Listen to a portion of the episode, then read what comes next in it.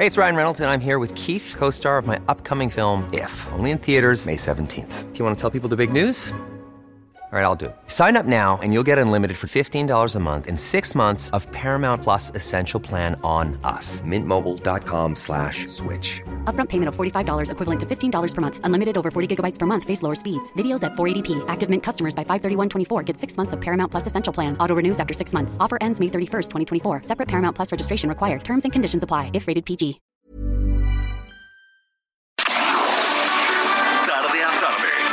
Necesitas saber de forma ligera, con un tono accesible. Solórzano, el referente informativo.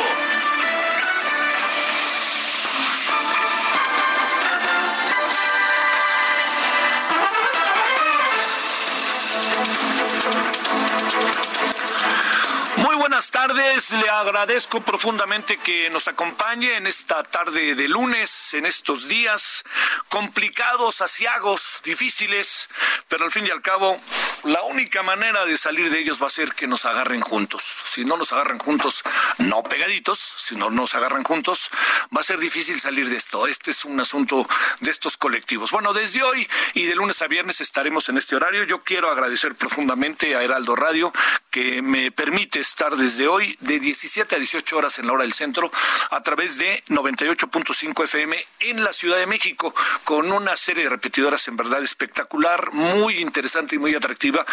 Lo ideal, como uno siempre quiere, es estar en todos lados, pero estamos en lugares que me parece estratégicamente importantes por diferentes vivencias que se tienen a lo largo y a lo ancho. Bueno, aquí vamos a estar. Luego ya sabe que le esperamos a las 21 horas en la hora del centro a través de Heraldo Televisión. Y le agradezco, reitero, profundamente Heraldo Radio y le agradezco profundamente a usted si por ahí anda.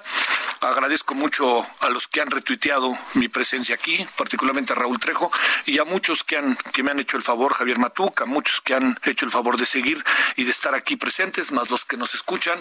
Y ahí iremos sumando, la vida suma, nunca resta, y para eso de sumar hay que ir paso a paso. Así que gracias de nuevo. Y mire, como lo hacemos regularmente, quisiera invitarle a la siguiente reflexión, empezar reflexionando sobre lo que ha pasado en las últimas horas. ¿Es tan decepcionante el discurso del presidente? Sabe que yo no lo creo.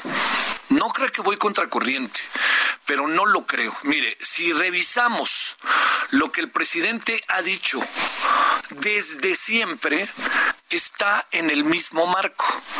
Hay algo que se convierte en un terreno que creo que merece una crítica, que es una pena que el, que el, presidente no escuche, pero que merece una crítica muy precisa. Mire, el presidente ayer le habló a los más desprotegidos de este país. Así de fácil. En ellos pensó. No pensó en Banamex, no pensó en este en Televisa. Bueno, quién sabe. No pensó en TV Azteca, ahí sí dudo más, que yo creo que sí pensó en ellos, pero no pensó en el gran capital como tal, no pensó en las pymes. Pensó en algo que en el fondo tiene un proceso de razonamiento sumamente importante, ¿no? Le puede recaer a los más desprotegidos, la recuperación de este país? Pues por supuesto que no, no tienen ni cómo. El gran asunto de López Obrador es que sigue viendo un país a la mitad. No, no ve un país grandotote como somos, un país nacional, un país que tiene diferentes extractos de población y además hay algo que es lo que se convierte quizás en una de las críticas que más insistentes han aparecido el día de hoy. Y es el hecho de que no puede perder de vista que las clases medias, que las pymes, pequeñas y medianas empresas, eh, son fundamentales para el desarrollo económico del país. Eso no lo puede perder de vista. O sea, yo entiendo que ahorita está reunido con los empresarios y entiendo que en la mañana tiene Dios su mañanera y que entiendo que él es el piloto. Y le diría, estamos en los tiempos en que el presidente es el principio y el fin. Así de fácil. ¿Qué es lo que va a acabar pasando? Esa es la gran cuestión. Es lo que el presidente está apostando, como siempre. La apuesta es difícil, él la dobla. Y entonces vamos a ver si esto que él está proponiendo, porque estamos en medio de otro lío, ¿eh? O sea, estamos pensando en cómo recuperarnos económicamente, pero estamos en el lío de que no hemos salido ni por asomo de la gran crisis respecto al coronavirus. Y que hay muchas cosas en el coronavirus que no sabemos qué va a pasar. Por ejemplo, el tema de las pruebas no sabemos cuántas personas están al final involucradas en el coronavirus. Hoy surgió, desde ayer ya venía, algo que a mí me inquieta que un policía que estuvo en el Viva el Latino falleció por coronavirus. Yo no sé ahí qué pudiera parecerse, ojalá no, ojalá no, y lo digo, si algo yo no quiero es que ni al país ni al presidente le vaya tan mal, a pesar de que algunos así lo quieran. ¿Por qué razón? Porque el presidente es el hombre hoy que dirige los destinos de la nación y los va a tener por seis años, hombre. El año que entra que haga la consulta va a ganar. Pero el asunto no está ahí solamente, el asunto está en que el presidente hace una apuesta, esa apuesta la plantea al doble y se queda como congelado en el tiempo pensando que la solución que se debe de dar es una solución que él trae desde que empezó el sexenio. Un asunto para pensar, ¿eh? Yo estoy convencido de que este país, el nuestro, es totalmente distinto, ¿eh? fíjese lo que le digo, totalmente distinto del del primero de diciembre del 2018. Y eso el presidente lo debe entender y lo debe de atender. Yo creo que mucho de lo que pasa es que la gente que está alrededor del presidente no mete el acelerador. Deben de meter el acelerador. Es por el bien del país, por el bien del presidente y es por el bien también de ellos, que deben de convertirse en un ente crítico para el país. Si son un ente, ¿qué horas son, señor, las que usted diga? Eso no va a jalar. Y hay muchas cosas que se dijeron ayer que me parece mucho más importante de lo que a simple vista hay. Que fue anticlimático, todo depende para quién. Pero el presidente ayer de un discurso en donde de nuevo fue consistente. No se salió del librito, a él que le gusta el béisbol, no se salió del librito de lo que viene diciendo desde el año de 1900, pues yo creo que de los 91, 92, hasta cuando estaba en el PRI y hacía el himno del PRI. No ha cambiado, es consistente, sistemático, pero el gran asunto es que él gobierna para 126 millones de habitantes, no solamente para esto que es verdaderamente brutal en el país, que es la gran pobreza que alcanza 50 millones más menos de pobres en el país, con una pobreza extrema que debe de alcanzar los 14, 15 millones o más. ¿No? Ese es el gran asunto. Habrá que pensarlo por ahí. Y yo creo que el presidente no se va a salir del librito y la única manera en que se va a salir del librito es, como por ahí dicen, si lo alcanza la realidad. Y la realidad, diríamos por ahí, está a la vuelta de la esquina. Entonces habrá que tener enorme cuidado y habrá que ser, en verdad, este, eh, yo le diría, consistentes también como críticos. Y una última cosa de lo que ha pasado en los últimos días. Eh, por razones personales, perdóname hablar en primera persona, tuve que salir de la Ciudad de México y regresé. Eh, las carreteras ya están vacías. Algunas ciudades no se lo toman tan en serio. Ojo, cuidado Cuernavaca. Y ojo, Estado de México. Y ojo, algunos barrios de la Ciudad de México. Tenemos que tomarlo muy en serio, porque esta semana se convierte en la gran semana de la posibilidad de la incubación del virus y de la posibilidad altísima del contagio. Un contagio masivo nos coloca contra las cuerdas. Todos lo sabemos. ¿Sabe por qué? No porque se contagie el de junto y el de junto. No hay manera de que nos atiendan. No hay manera. Se puede colapsar el decadente sistema de salud y ahí tiene mucha razón el presidente. No es su bronca, ¿eh? Pero al fin y al cabo, yo le diría que lo que no es en su, en su año no es en su daño, pero ya está en su año y ya empieza él a ser un personaje fundamental en las responsabilidades que le competen como gobernante. Está difícil, muy difícil. Va a estar más difícil, va a estar más difícil. Este es para tirar la toalla, por Dios santo, hombre. Uno está hecho mucho más de eso. Pero lo que sí es muy importante es que ojalá una nos agarra también un momento muy difícil porque la oposición, existe la oposición, creo que por ahí hay una cosa que se llama PRI, ¿no? Todavía, o PAN, se anda peleando el PAN con Calderón y todo eso, ¿no? El PRD, ¿cuál? Era una sucursal, el PRD y ahora ya no sabes ni qué. Y luego el ingeniero Cárdenas, que es un personaje verdaderamente importante, manda una propuesta y ni siquiera el presidente lo voltea a ver, que me parece infame. Pero bueno, en eso estamos y en eso vamos a seguir. Y yo espero ser un buen canal para, para ahora sí que para, para usted es del otro lado de la radio. para mm, ser, para poder canalizar y armar el rompecabezas cotidiano de esta vida que nos ha tocado al tiempo que profundamente atractiva, profundamente dolorosa, complicada, muy difícil, pero que si nos agarra juntos va a ser más fácil. Y insisto, juntos, si me permite usted, a la usanza de Plaza Sésamo. Cerca, lejos. Bueno, vamos a contarle qué ha pasado en las últimas horas. Solórzano, el referente. Lunes a viernes, 5 de la tarde, por El Heraldo Radio.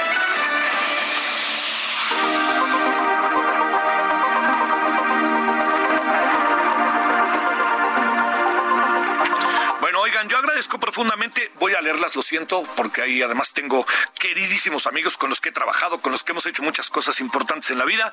98.5 eh, Ciudad de México, 100.3 FM Guadalajara, Jalisco, 92.5 FM Tampico, Tamaulipas, 106.3 FM Villahermosa, Tabasco, muchos saludos allá Villa, 92.1 eh, FM al mi queridísimo eterno Acapulco Guerrero, 540 eh, M del Estado de México, 1700 AM en Tijuana, muchos saludos a allá los TJs.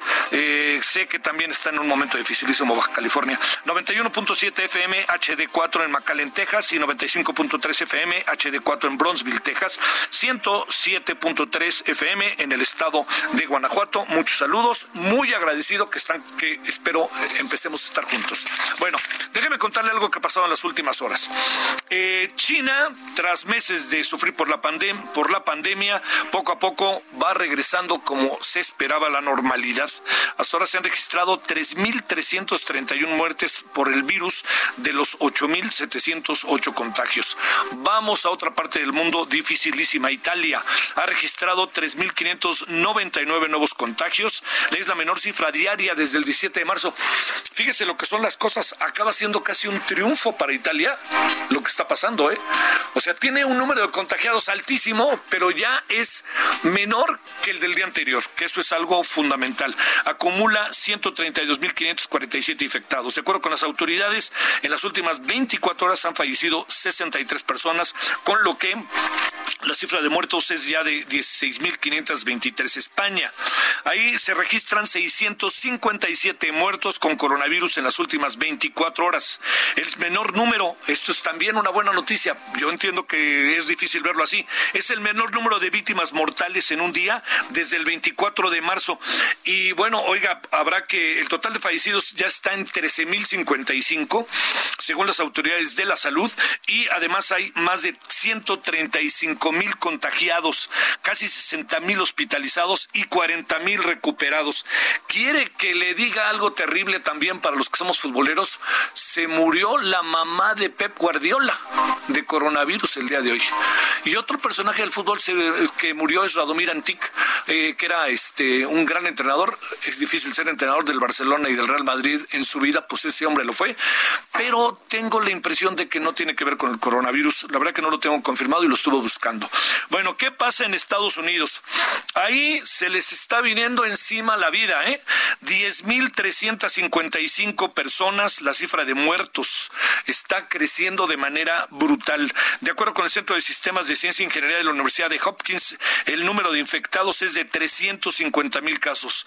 Nueva York es el centro de epidemia en Estados Unidos, bueno, en toda Norteamérica. Hay más de 4.700 decesos y más de 130 mil casos confirmados. Oiga, le hago una sugerencia, busque, busque ahí en las redes, eh, si está en, tweet, en Twitter, siga al señor eh, Pierre Trudeau. Eh, ¿Sabe por qué? Porque el señor Trudeau, el presidente, el primer ministro de, presidente de Canadá, primer ministro, mandó un mensaje ayer, en verdad, buenísimo, buenísimo, la verdad, ¿eh? así como para, para, para retomarlo, ¿eh? y para que lo retomen por acá. Muy bueno por su estructura y por el sentido del discurso, ¿no? ¿Eh? Justin Trudeau, perdón, Pierre era su papá, gracias. Pierre Trudeau era su papá, al que entrevisté una vez, ¿cómo ven? Estaba casado con Bianca Jagger. No, no, no, ese era bravo. Bueno, en Reino Unido el primer ministro Boris Johnson, que no le hacía caso para nada al coronavirus, fue trasladado a terapia intensiva, ¿cómo ve? En el mismo hospital al que ayer ingresó luego de presentar síntomas persistentes de COVID-19. Johnson, 55 años, informó el pasado 19 de marzo que había dado positivo por coronavirus. Por ahora le pidió al ministro de Relaciones Exteriores, Dominique Raab, que lo reemplace mientras sea necesario. En nuestro país, ¿en qué andamos? Bueno, ya sabe que a las 7 está el informe del afamadísimo Hugo López Gatel, que va a estar ahí como todas las noches. Este, un día sale con su camisa polo, otro día sale, bueno, se ha convertido en un en un personaje atractivísimo, ¿no? Para bien y para mal, porque hay, hay muchos que lo critican, pero, pero se ha convertido en un personaje, ¿eh? ya es un personaje que no sería difícil que el cargo que tiene cuando pase todo esto termine por ser no el que tiene, sino otro. Bueno, en nuestro país la Secretaría de Salud informa que estamos en 2.143 contagios, 94 defunciones, 5.209 casos sospechosos, de acuerdo con el subsecretario de Salud, Hugo López Gatel, la media de edad de los casos confirmados, ojo con eso, ¿eh? es de 43 años. Lo que pasa es que los que somos mayores de 60 somos más proclives, somos más vulnerables, es lo que sucede. Pero por favor, nadie haga confianza, aunque tenga 30 o tenga la que tenga. Bueno, también le cuento que eh, por estados, como vamos, en primer lugar está la Ciudad México, luego sigue el Estado de México, luego está Puebla. Qué gobernador el de Puebla, ¿no? Yo que lo conocía, bueno, no, te eches unas tortas de guajolote. ¿Cómo puedes ir hasta que lo diga, no? Y que luego, como si nada, no, nunca, nunca hacen acuso de recibo. La riegan, pero la riegan y ni siquiera dicen, bueno, oigan, pues saben qué la regué ya. Pásenle la página y ayúdenme, ¿no? Ya. No, no, no, no, no, no. Es una enfermedad para los fifís. No, no, no, bueno, bueno. El tema del mundo que puede agudizar todas las crisis va a ser las, la lucha de clases, que pues es una, por sí que la historia de los pueblos es la lucha de clases, diría por ahí el, la máxima marxista. Bueno, malas noticias en Guanajuato y Campeche porque ambas entidades ya registraron decesos. La Secretaría de Salud ha informado que los primeros dos decesos por coronavirus ya se dieron y hasta el momento hay 20 casos confirmados de personas infectadas, esto en el caso de Chihuahua. Bueno, ya hablamos del caso de, al inicio de las reacciones del informe de ayer del informe del presidente. Eh, simplemente continuemos. Crítica mirada de Carlos Salazar Lomerí, de Glacoparmex Gustavo de Hoyos. Eh, el dólar se fortaleció más frente al peso. Andamos para el día de hoy estamos entre 24 y algo. Este ha estado para arriba y para abajo. Y también dos asuntos finales para que entremos y conversemos. Tenemos tenemos este muy buenas conversaciones ahorita ya va a ver. Tenemos a quién? A, a Tonatiu, a Tonatiu. Pero antes de ello, Tonatiu, si no te importa, este se logró la detención, esto es muy importante, de eh, Juan Vera Carrizales, el exdiputado federal, presunto responsable de ser el autor intelectual del ataque con ácido contra la saxofonista Marilena Ríos. En las próximas horas, la Fiscalía del Estado y la Secretaría de Salud, la Secretaría de, Seguridad Pública, perdón, de Oaxaca darán más detalles. Y la otra es esta que le decía, ¿no? Que un elemento de la Secretaría de Seguridad Ciudadana, identificado como policía segundo de Santillán, fue diagnosticado con coronavirus el sábado pasado, falleció. Es recordado ya que este policía fue uno de los desplegados en el operativo de eh, seguridad del Vive Latino. Eh, en el este no hay certeza de que el contagio dijo Claudia Sheinbaum se haya propagado en el evento. Sin embargo aseguró que no se ocultará información. Pues que así sea señora Claudia Sheinbaum porque créame yo a la distancia sigo pensando lo mismo. Se llevó efecto el Viva Latino en sábado y en domingo a lo largo del qué mediodía tarde noche. Entiendo que había grupos que era muy difícil decirle que no, grupos que traen desde allá de Estados Unidos y además grupos que todo el mundo quería ver, pero, pero, pero, pero, pues yo supongo que también había muchos que querían ver cómo el Cruz Azul iba a ganar al América, ¿no? Estaban muertos locos de verlo, ¿no? Y sin embargo, los que fueron a 15 kilómetros más menos de distancia del Foro Sol al Estadio Azteca, pareciera que en un lugar no había posibilidad de coronavirus y contagio y en el otro sí. Entonces cerraron el Azteca y abrieron el... Eso es un asunto que yo espero que no tengamos consecuencias al respecto. Bueno, vámonos cuando son ahora las 17 horas con 19 minutos en la hora del centro con el doctor Tonatio Guillén. Querido doctor, ¿cómo estás? Te saludo con gusto. ¿Cómo te ha ido? Querido Javier, pues encantado de estar ahora contigo en esta nueva experiencia. Te deseo lo mejor y mucho éxito como siempre, como lo mereces.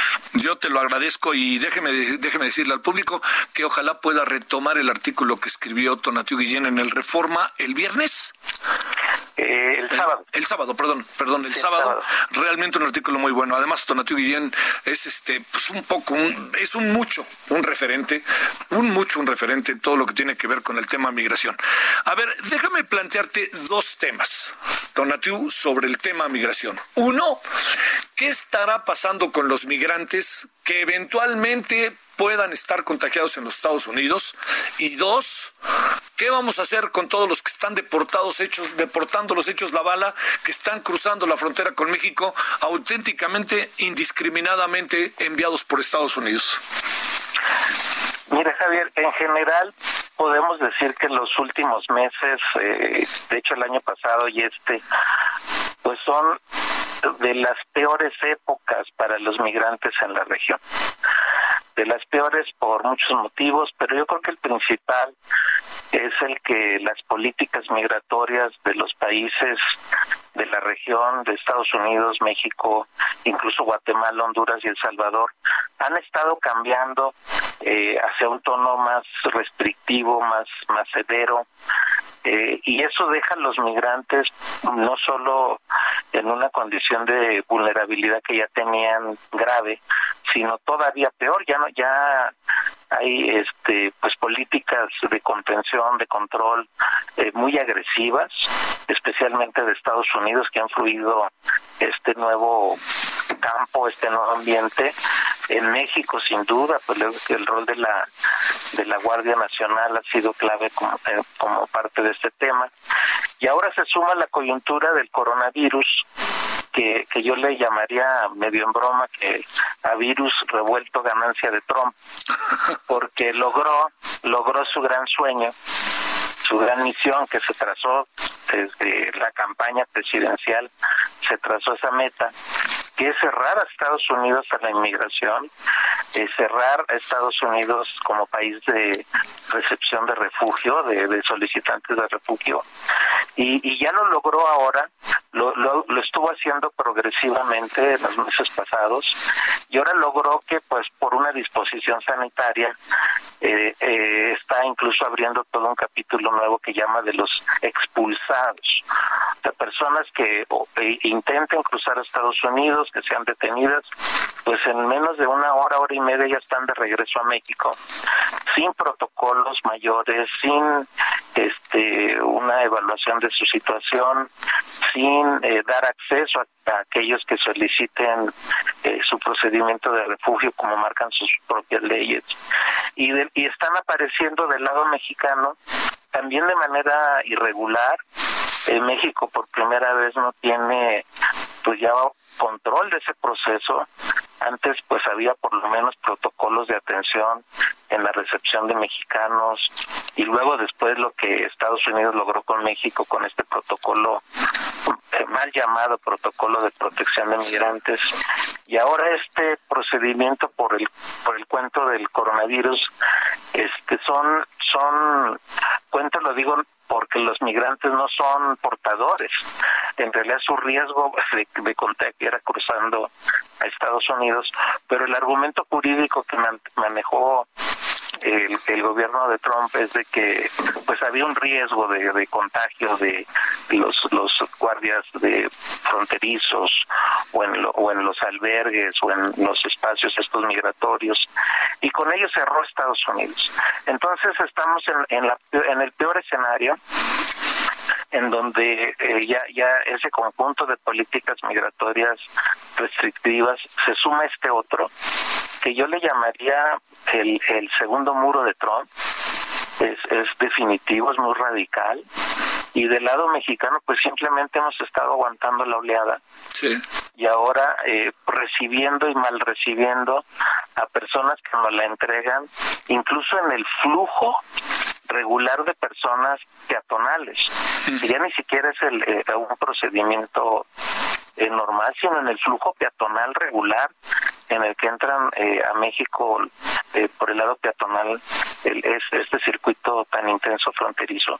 Entonces no nos podemos dar cuenta de quién es, quiénes son estos repatriados eh, tan bruscamente o estos retornados o estos expulsados y, y si nos damos cuenta es porque aparecen y en algún momento en una oficina de migración en la frontera hasta, hasta en deshora los regresa. Entonces sí estamos en un momento muy muy crudo, muy agresivo. Eh, reitero, el peor momento para para las personas migrantes y especialmente para ese grupo más vulnerable que es el que demanda refugio y protección internacional. Sí.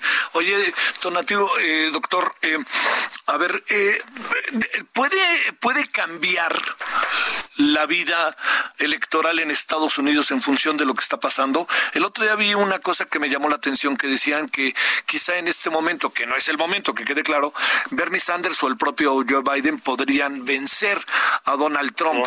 Este, es, es, son buenos deseos que no sé si al final sean tan, tan tan positivos, este, pero son buenos deseos o, qué supones que está pasando en el imaginario colectivo estadounidense? Pues de, entrada, Javier, eh, comparto que sería un buen deseo de que ocurriera. Eh, y, y sí están pasando cosas muy, muy graves en Estados Unidos. Estamos en, en, en unas semanas en donde están muriendo miles y miles de personas. Yo creo que ya mañana llegan a 11 mil personas. Se están eh, eh, el, desempleo en una escala como nunca en décadas, o sea, una cantidad de desempleo brutal y por lo mismo de recesión económica. Entonces todo esto, aunque vamos a ponernos en la hipótesis de que Trump es inocente, sí. pero incluso en esa hipótesis, el, la reacción pública es siempre encontrar eh, si hubo la, la acción correcta, si se tomaron las decisiones a tiempo, si las decisiones que se tomaron fueron las adecuadas. Y lo cierto es que la tensión política en, en Estados Unidos, eh, tanto pues de los demócratas evidentemente, pero de los gobiernos estatales, de los gobiernos de las ciudades, contra el gobierno federal y contra las medidas de Trump, están en un nivel muy alto, como, como no habíamos visto en mucho tiempo, tanto por razones económicas como por razones de salud. Y las dos se van a agravar muy rápidamente en las próximas semanas y meses. Entonces el escenario no está fácil. De hecho, de entrada no estaba fácil, pero ahorita está francamente muy este desafiante a la continuidad de Trump. Y reitero, ojalá este cambie este gobierno porque va, va a ser bueno para el planeta, no no solo para Estados Unidos, creo que va a ser bueno para todos.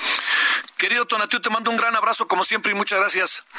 Yo también, Javier, mucho éxito. Acá te estaré, te, estaré molestando, como puedes imaginar, a menudo. Voy a estar encantado de hacer una conversación contigo cuando tú desees, Javier. Muchas gracias, Tonatiuh. Un abrazo. El doctor Tonatiuh Guillén, especialista en temas de migración. A ver, este, muy rápidamente, antes de irnos a la pausa, rápidamente, a ver. Eh, las encuestas sobre el presidente están, eh, están muy dispares, ¿no? Están muy dispares. Mire, la de Roy, eh, la de Roy Campos, la de Mitofsky, el fin de semana coloca al presidente en 48.3 con desaprobación, desaprobación 50 y tanto, 50 punto tanto con aprobación, con, dije, no, 48.3 aprobación, y 50 punto tanto desaprobación. Quiere decir que ya se cruzaron las líneas de aprobación, desaprobación. Ahora sí que como dicen, pero si vemos la del financiero de hoy, usted encontrará que el presidente está en un 60% de aprobación. Ahora sí que a quién le creemos. Yo siempre he dicho, pues pónganse de acuerdo con las metodologías. Vamos a ver cuando salga la del Heraldo, ¿no? A ver qué, qué saca. Y una cosa más es que eh, se dio a conocer que el día de hoy cómo andamos con el coronavirus, también de Mitofsky, y nomás para darle unos datos que pueden ser útiles, creo. Eh, actualmente, eh, este, bueno, la gente está teniendo, cada vez está guardando más.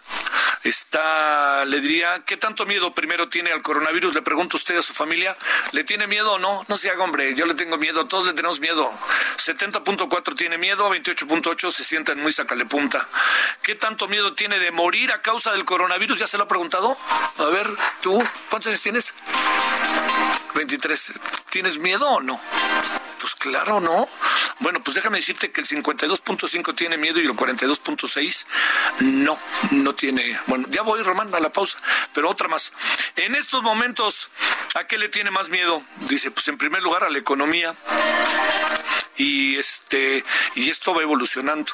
En caso de que pudiera hacerlo, ¿qué tan dispuesto está a encerrarse en su casa y no salir ni recibir a nadie ajeno a sus familiares? Pues fíjese que está entre mucho y algo, 53.6, 22.7, 76.3 dice que sí le entra. Otra más, actualmente hay una campaña invitando a quedarte en casa, eh, pues está muy dividido, un 40.5 anda, 34.9 no. Pero a ver, los datos que conocemos de la enfermedad en México, ¿cree usted que son, ojo con esto, ¿eh? No hay, hay más afectados, dice 53.1. Son los, son, ahí está, desigual 28.8 y 12.8 cree que no son. Bueno, esto es parte de lo que hay, de lo que está dando a conocer. ¿Qué tanto le afectaría la crisis económica a nuestro país? Todos decimos que altísimo y se mantiene y está creciendo. La última está en 79.4. Siempre no va a haber de otra. ¿Qué tanto le afecta en serio en su economía? Igual, altísimo. A ver, ahí viene. Ya saben quién. Prueba la forma en que el presidente López Obrador ha manejado la crisis del coronavirus. Sí aprueba 43.5, no aprueba 54.4. Ahora, esto fue hace en eh, marzo. Ahora en eh, abril, primera semana de abril. Sí aprueba 46.5, ojo, eh, subió dos puntos, tres puntos. No aprueba 51.1 bajo esos tres puntos. Y por último, y en caso de que se infectara el coronavirus fuera el presidente López Obrador, eh, ¿por qué pensaría que se afectó? Pues todo el mundo dice que, a ver, este sí, a ver, este, por no atender las recomendaciones igual que todos, en eso andamos. Pues sí, bueno, hay muchas más, ¿eh? Ahí, gracias Roy, que nos la mandó para estar al tanto. Bueno, vamos a la pausa. A ver, le voy a decir qué va a pasar en la siguiente media hora, que está interesante. Vamos a hablar con Jonathan Heath, vamos a hablar con Irene Levy para que nos cuente lo del decretazo y vamos a estar en diferentes ciudades de la República Mexicana. Entonces, bueno, vamos a la pausa. Estamos aquí en el referente. Gracias que nos acompaña Heraldo Radio.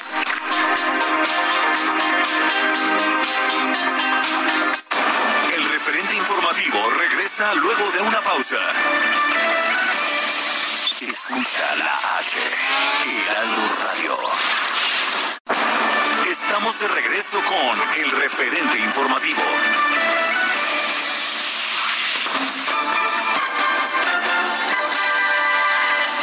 Bueno, son ahora las 17.35 horas del centro. Me llamó mucho la atención una declaración que hace un momento hizo la secretaria de Gobernación que dijo que para ella el término del aguinaldo era no una disposición, sino un, una invitación. Entonces, pues, este, pues, si yo fuera el caso, pues fíjese que me siento invitado a decir que no. Pero bueno, cada quien verá. Porque sí hay que reconocer que en el plan del presidente, si alguien se aprieta el cinturón, es otra vez el gobierno, ¿eh?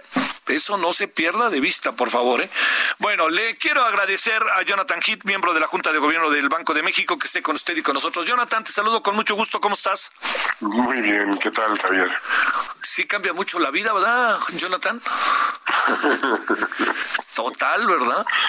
Así es. Oye, a ver, déjame plantearte, este, todos eh, tenemos algún tipo de como de auténtico referente respecto a todos los pronósticos sobre crecimiento y decrecimiento o por qué nos metemos en tantos líos y entonces se plantean que si unos dicen una cosa otros dicen otra cosa. Cuál, es como ese ahora sí que referente para que podamos tener lo más cercano a lo posible en función de que hay una enorme dosis de incertidumbre bueno, este, ahora sí que tratar de predecir el futuro, este, pues es prácticamente imposible, ¿no? Porque hay tantas incógnitas, tantas cosas que pasan, etcétera.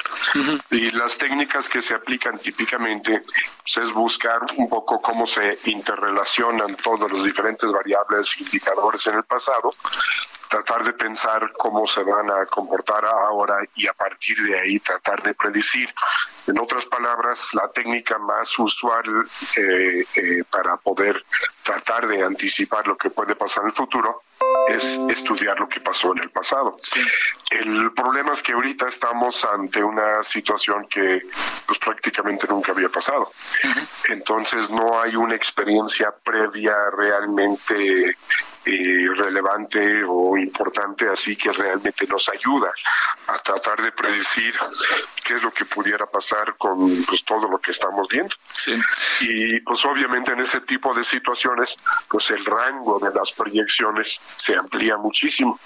Ajá. Oye, ¿interpretan los mercados eh, demasiado? O, a ver, por ejemplo, del discurso del presidente ayer hoy, hoy pareciera que los mercados les pasa otra cosa. Este, de lo que dijo el presidente Trump hace unos días a lo que pasa días después, ¿sí pesa tanto? ¿O, o exactamente cómo es que hay que verlo? En el muy corto plazo, los mercados tal cual, especialmente los famosos traders, pues compran y venden ante cualquier noticia del momento, ¿no? eh, y eso siempre pues va a hacer ruido. Eh, aquí lo importante es que si ese ruido es simplemente de, de, un par de días donde el mercado sube, baja algo y después ya vuelve a una cierta normalidad, aunque hoy en día ya no hay normalidad, o si perdura y tiene un efecto mucho más este perdurero, ¿no? Esa es, yo creo que esa es la, la, la diferencia. Este, el, eh, el tema del dólar, que es un asunto clave en las bolsas, seguirán en la montaña rusa, ¿verdad? Difícilmente no. Sí, lo que pasa en este tipo de situaciones, y ese sí lo hemos visto anteriormente en otras crisis como la gran recesión del 2008-2009 y en otras épocas en que sí hemos visto este, este tipo de, de sacudidas a nivel mundial, pues es que la mayoría de los que manejan los fondos de inversión a nivel global, eh, pues buscan refugiarse en lo que aparentemente es lo más seguro. Uh -huh. Y siempre lo más seguro pues son los activos denominados en dólares. Eso lo vimos justo irónicamente cuando creo que fue Standard Poor's este, decidió bajar la calificación de riesgo país a Estados Unidos cuando había ese problema de que no se ponían de acuerdo los republicanos y los demócratas y podían cerrar este el, el presupuesto porque no, no autorizaban un, una ampliación en el techo de deuda. Uh -huh. No sé si te acuerdas ese momento. Sí. Este, pues el dólar subió, uh -huh. el dólar se fortaleció mucho, porque todo mundo ante la incertidumbre se fue al dólar. Sí, sí, sí, sí. Claro. Es lo más irónico que hay, pero bueno, eso es lo que podemos ver que está pasando ahorita. Uh -huh. eh, todo el mundo se está saliendo de cualquier activo que considera riesgoso eh, para protegerse. Sí, y, pues sí. y eso hace que el dólar se fortalece prácticamente contra todos los activos, independientemente de que la economía de Estados Unidos es potencialmente ahorita el más afectado. Pues no importa, el dólar sigue siendo el dólar y entonces se, se van a salir de mercados emergentes, se van a salir de México, van a seguir saliendo y se van a ir al dólar. Sí. Fortalece eso el dólar y el peso se va a seguir debilitando. Uh -huh. Oye, este Jonathan, eh, ¿si hay recesión o no hay recesión? Bueno, ahorita yo creo que ya con lo que está pasando ahorita, ya ahora sí que pasamos a otro nivel de sí. discusión. Sí, sí, El año pasado la discusión había elementos para discutir que si sí o si no. Ahorita ya, ya, ya esta situación ya nos rebasó. Sí, claro. Se están cerrando prácticamente en todos los diferentes sectores de la economía. Hay cierres, entonces va a haber caídas. Yo creo que no va a haber un solo sector de la economía posiblemente que se puede salvar de una caída. Entonces es una caída generalizada, sin lugar a duda, y muy significativa, sin lugar a duda, que eran dos elementos muy importantes para poder ponerle la etiqueta recesión a, a esta situación. Hay elementos, eh, Jonathan Heath, por último, para tener eh, información precisa de que hubiera en este momento una gran fuga de capitales mexicanos. Yo diría hacia dónde, pero la hay. Pues yo no sé si la palabra es fuga así tal cual sí. y de mexicanos así tal cual. Ajá. Yo diría hay una fuga, una salida de capitales de todos los activos que tienen un cierto riesgo a nivel mundial en cualquier país, especialmente los emergentes, uh -huh. pero incluso los desarrollados, hacia los activos seguros. Entonces, no México pues no es un sí, claro. país necesariamente diferente. Sí, Simplemente, sí. pues esta es una pandemia, está pasando en todos los países del, del, mundo. Oye, ni la más remota idea de cuándo se para esto, lo que quiere decir que la economía va a estar en, el, en la montaña rusa y eso que está cerrada. Sí, exactamente. Y aparte, parte sí, de, también bueno. del problema es que como todo mundo está en su casa, sí. hasta los mismos operadores de mercado también están en su casa. Sí. Entonces hay muy poco volumen y cuando hay muy poco volumen de transacciones financieras, pues todavía la volatilidad puede ser todavía mayor. Sí, todavía. Jonathan Heath, este, pues yo te agradezco muchísimo, Jonathan, que has estado con nosotros como siempre. Un placer, Javier, un abrazo. Ándale, un gusto, gracias, hasta luego. Miembro de la Junta de Gobierno del, del, Banquico, bueno, vicepresidente y forma un personaje que además, este, pocos nombramientos han sido como tan aplaudidos como cuando dijeron que Jonathan Heath se integraba al Banco de México. Bueno, vámonos, eh, Francisco Nieto, ¿cómo te va, Francisco? ¿Qué pasa con este encuentro entre el presidente y los empresarios, los de la ex mafia del poder?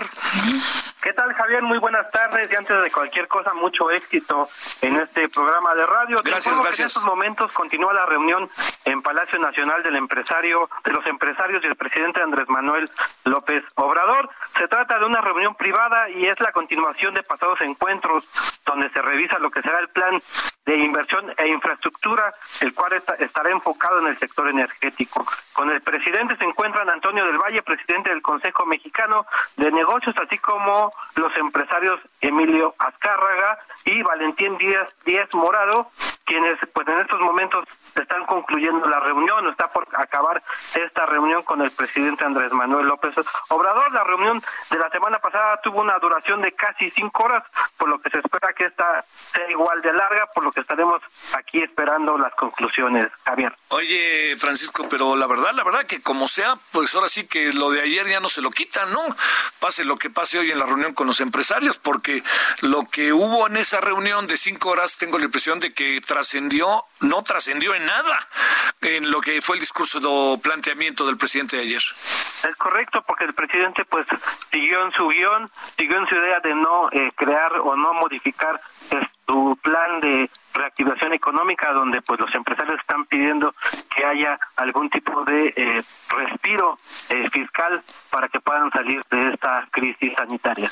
Gracias por todo, Francisco. Hasta mañana. Estamos en contacto.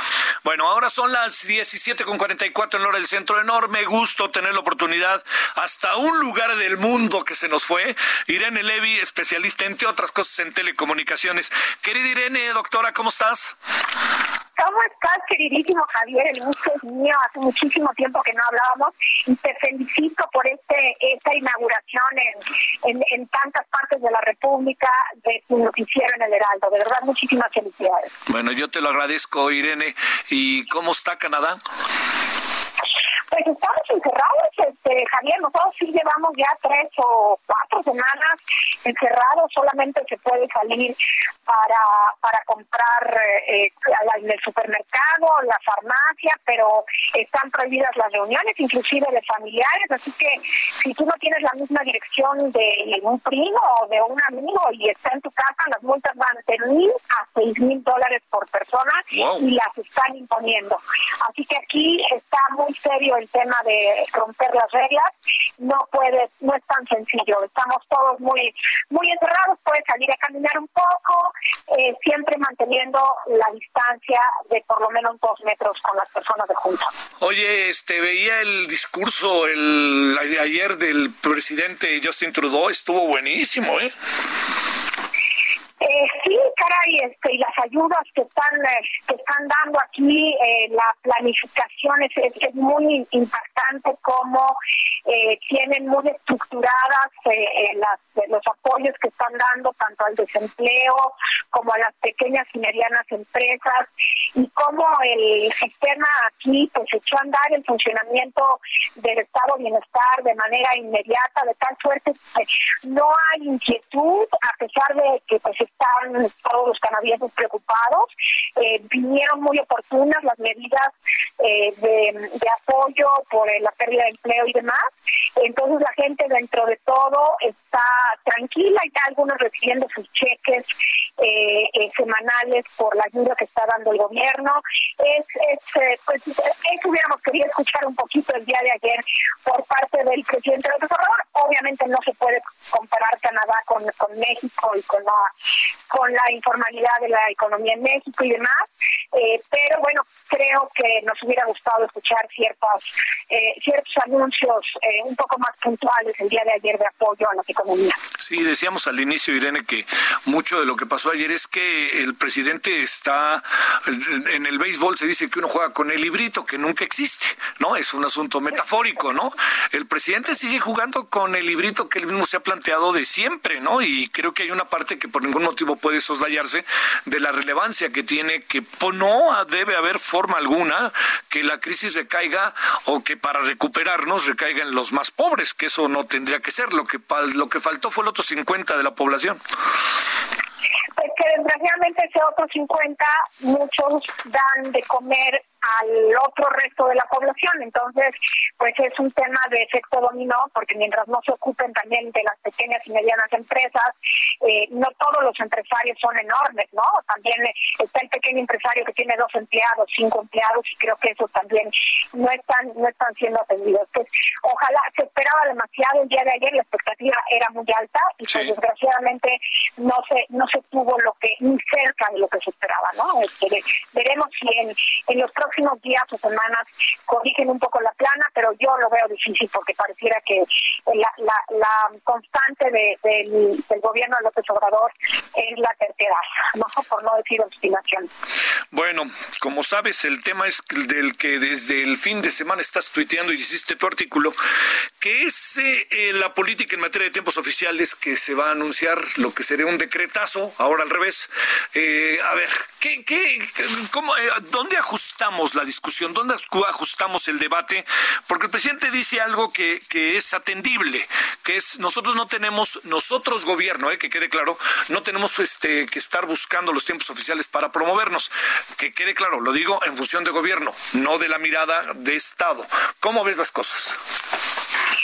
Pues mira, eh, lo que dice el presidente López Obrador es que ya están las redes sociales y que no son los mismos tiempos los de antes donde solamente se tenían a las aplicaciones de radio y televisión para comunicar y que él con las benditas redes sociales tiene suficiente y la mañanera como para eh, tener al pueblo informado de lo que de lo que sucede, ¿no?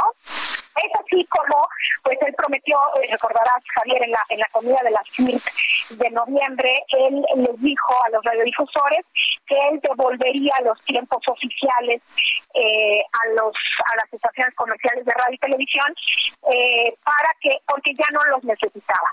Pero no es tan sencillo digamos el, hay, hay un marco jurídico muy digamos claro en el sentido de que existen tiempos del Estado que son, estamos hablando de media hora al día por cada estación de radio y de televisión, incluyendo los públicos. Eh, y esto es para que pues, este, el Estado mande sus mensajes, pues, por ejemplo, de, estos problemas que estamos viviendo ahorita del coronavirus o cualquier otra cuestión que necesite eh, transmitir el Estado de manera gratuita. Luego tienes los tiempos fiscales, que son 18 minutos en televisión y 35 minutos en radio, que estos provienen de una ley eh, que se establecía un impuesto y luego Díaz Ordaz lo cambió por por tiempo, aire, digámoslo así, y luego vino Fox con el decretazo que tú mencionas y dijo ya no va a ser 12.5% que era un chorro y lo vamos a bajar a 18 y 35 minutos programas de televisión y radio y estos son los famosos tiempos fiscales. ¿Fiscales por qué? Pues porque vienen de un impuesto. Eh, y luego vienen los tiempos electorales, que son los que maneja el INE durante precampañas y campañas, que es la suma de estos dos, no son además de, sino es la suma de los 30 minutos de Estado, que están en la ley de telecomunicaciones, y los fiscales de 18 y 35 minutos. Esto es, así está la legislación. Obviamente el presidente no podría regresar los tiempos de Estado, estos 30 minutos que te digo, porque están en una ley. Tendría que modificar la ley. Lo único que podría hacer el presidente es modificar el decreto de Fox o emitir un nuevo decreto diciendo que estos 18 minutos y 35 en radio se recortan. ¿Y por qué no se recortan y no se devuelven? Que devolver es un término eh, muy malo, pero es el que se ha venido usando, pues porque no devuelves nada si todavía no existe, ¿no? Sí. Pero, mm, ¿por qué, ¿por qué digo yo que esta devolución, entre comillas, no, eh, no se puede por completo? Pues porque la Ley General de Comunicación Social, que es muy reciente de mayo de 2018, dice que de estos minutos de tiempo fiscal le corresponden 40% al Ejecutivo, 30% al legislativo, 10% al judicial y 20% a los organismos autónomos, el Banco de México, la Comisión de Derechos Humanos, etcétera, etcétera. Entonces, pues obviamente el Ejecutivo, si ya está en un año y dice reparto, no podría él decir, oye, yo eh, regreso los 18 minutos. Lo único que puede hacer es disminuir su parte. ¿Cuál es su parte? Pues el 40% de 18, que son 7 minutos. Entonces, lo más que podemos pensar es que de esos 18 se conviertan en 11, en 11 minutos. Eso, digamos, eso es lo que podría jurídicamente, y que yo veo, salvo que se me está escapando algo, Javier, que yo veo que podría ser constitucionalmente, es decir, fuera de la, eh, eh, digamos, considerando lo legal, el presidente. Y luego tiene este otro problema el presidente, que dijo que se los iba a regresar para que lo comercialicen y pues ¿qué crees? No pueden comercializarlo. claro. ¿Por qué? Pues porque tienen un tope, tanto las estaciones de televisión como las de radio, el tope es de un porcentaje que tienen por su tiempo de transmisión de 18% del tiempo que transmiten, son alrededor de 11 minutos por hora en las estaciones de televisión y más o menos 24, 25 minutos las de radio por hora, que es el 40%. Entonces, pues, si le regresa ese tiempo, de todas maneras es sobre el tiempo, el, porcentaje sobre el tiempo de transmisión. Pues regrese o no regrese ese tiempo, de cualquier manera está topado el tiempo de comercialización, no agrega minutos a la comercialización y entonces pues no le veo el beneficio más allá, Javier, más allá de pensando un poquito, ya sabes que en esto de la radio y la televisión siempre hay que pensar un poquito más allá, más allá de que pues venga después la idea de modificar la ley para que los empresarios de radio y televisión puedan tener mayor tiempo de comercialización, un poquito honrando la palabra de López Obrador de que se les iba a regresar para que lo comercialicen.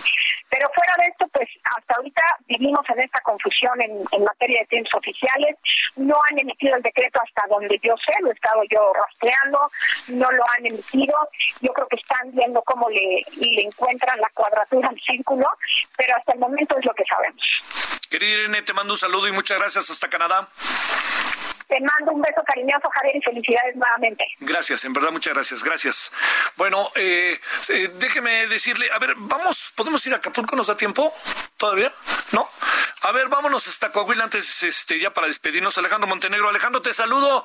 ¿Qué ha venido pasando muy en breve? El caso Monclova, tan triste y tan rudo, ¿no?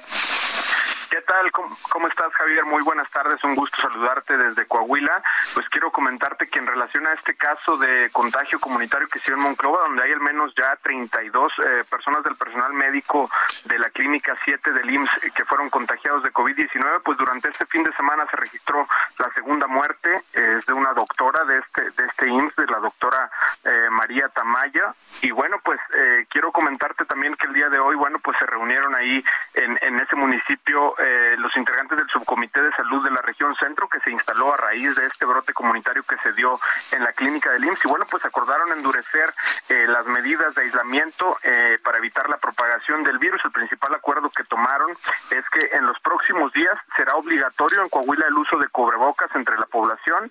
Bueno pues el gobierno estatal acordó iniciar en breve con la entrega de cubrebocas entre la sociedad en general y comunidades rurales como una medida preventiva. Y bueno pues ahí en Monclova se adquirió y se va a instalar un hospital inflable de 60 camas que va a estar equipado para atender a los pacientes de COVID, eh, Javier. Gracias, Alejandro. Muy buenas tardes.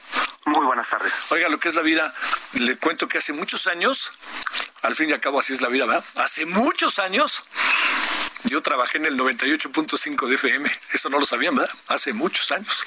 Allá me, recordaba mi queridísimo Jorge Israel, americanista de nacimiento. Bueno, pásela bien. Gracias. Sígale aquí en el Heraldo Televisión y estaremos a las 9 de la noche. Heraldo Radio siga, perdón. Y nos vemos a las 9 de la noche en Heraldo Televisión. Y mañana estaremos aquí a las 17 horas en la hora del centro. Pásela bien. Adiós.